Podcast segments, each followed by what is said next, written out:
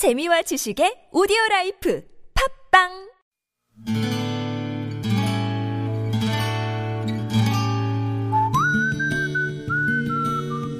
여러분 기억 속에서 여전히 반짝거리는 한 사람. 그 사람과의 추억을 떠올려 보는 시간, 당신이라는 참 좋은 사람. 오늘은 서울시 강북구 미아동에 사시는 김지영 씨의 참 좋은 사람을 만나봅니다.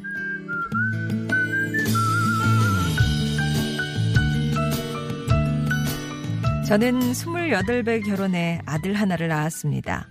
자식이 많아도 아픈 손가락은 따로 있다고들 하던데 저는 그 아들이 전부여서 온통 아픈 손가락이란 생각을 하고 살았어요. 다른 무엇보다 아이 자라는 동안 이런저런 어려운 일들이 많아서 아이 대학도 보내지 못했다는 생각이 늘 제 마음을 괴롭혔죠.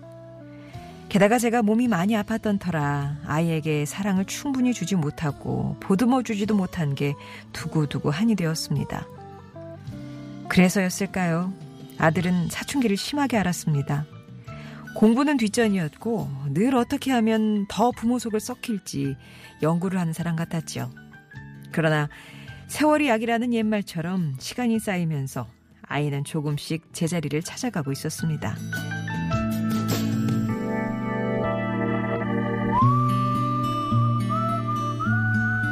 그러는 가운데 고등학교를 졸업하고 군입대를 하게 됐어요.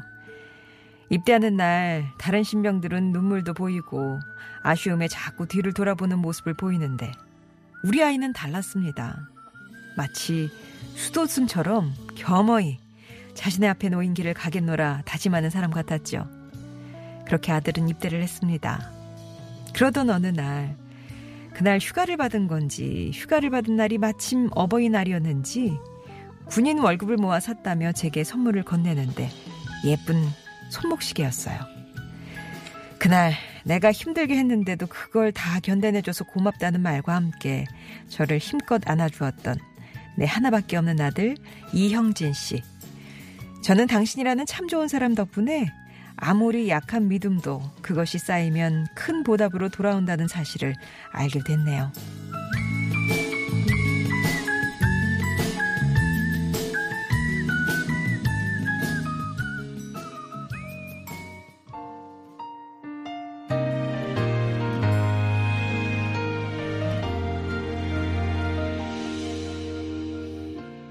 언제나 나 혼자였었죠. 당신이라는 참 좋은 사람 뒤에 들으신 이 노래는 강승윤의 당신께 쓰는 편지였고요. 오늘 서울 강북구 미아동에 사시는 김지영 씨 사연 소개해 드렸습니다. 아드님 나이가 지금 27이래요. 대학을 못 보낸 게 한이 됐지만 그래도 젊은 사람들 취업 못해 난리는 가운데 아드님이 지금 식자재 납품하는 일을 하고 계시다고요. 매일 야근도 하고 해서 잠자는 모습을 보면 어디가 아픈지 항상 이게 끙끙대고 파스 냄새도 나고 그래서 보는 어머니 마음이 안 좋으시다고 합니다. 그런데 그 마음을 위로해 주는 게 또 아들이 선물해 준 그 손목시계. 어릴 때 종이 카네이션을 만들어 준 적은 있었는데 선물이라고는 이제 난생 처음으로 받은 거라서 너무 고맙고 무엇보다 그 시계 차고 나가면 사람들이 이거 한 거냐고 다들 물어보신대요. 그러면 이거 우리 아들이 군에서 받은 월급 모아서 사준 거다 이렇게 자랑을 막 하시는데 그러면 또 사람들이 아유 딸보다 낫다 아들 참 멋지다 이렇게 칭찬을 해줘서 저절로 어깨가 으쓱 올라가는 기분이 드신다고 합니다. 그런 아들에게 아들 엄마는 요즘 네가 힘들어도 열심히 제 몫을 다하려는 모습 보면 눈물이 나려고 해.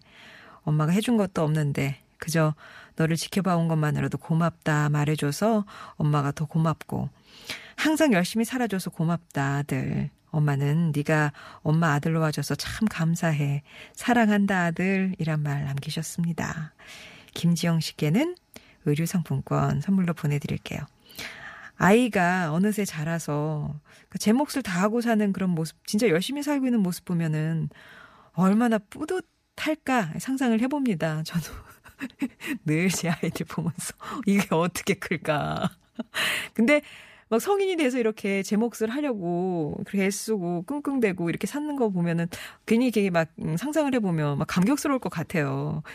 김지영 씨도 그런 마음이시겠죠? 예. 아마 주신 게 많을 거예요. 나는 준 게 없다. 너무 못해줬다 생각하시지만 아들이 이렇게 받은 게 있으니까 그 어머니 사랑, 믿음을 바탕으로 이렇게 또 잘 크지 않았겠습니까? 예. 의류상품권 선물로 보내드릴게요. 송정의 좋은 사람들 3부는요. 이렇게 여러분 추억 속에 당신이라는 참 좋은 사람 사연으로 함께합니다. 여러분 인생에 크고 작은 영향을 줬던 사람과의 소중한 추억들 얘기 들려주세요. 당신 참여라고만 보내주시면 저희가 연락드릴 때 어떤 얘기예요? 라고 추억 한 자락 쫙 풀어주시면 저희가 듣고 정리해서 이 시간에 이렇게 소개해드리도록 할게요. 음성편지라고 보내주시면 이건 여러분이 정, 직접 이렇게 메시지 녹음해서 보내주시는 거거든요. 그러니까 미리 보내주시는 건 아니고 역시 음성 편지에서 저희가 연락을 드리면 그때 이제 몇 월 며칠 이렇게 날짜를 잡아가지고 보내주시면 되는 겁니다. 자세하게 안내해 드릴 테니까요. 당신 참여 음성 편지 이렇게 참여 신청 먼저 해주시기 바랍니다.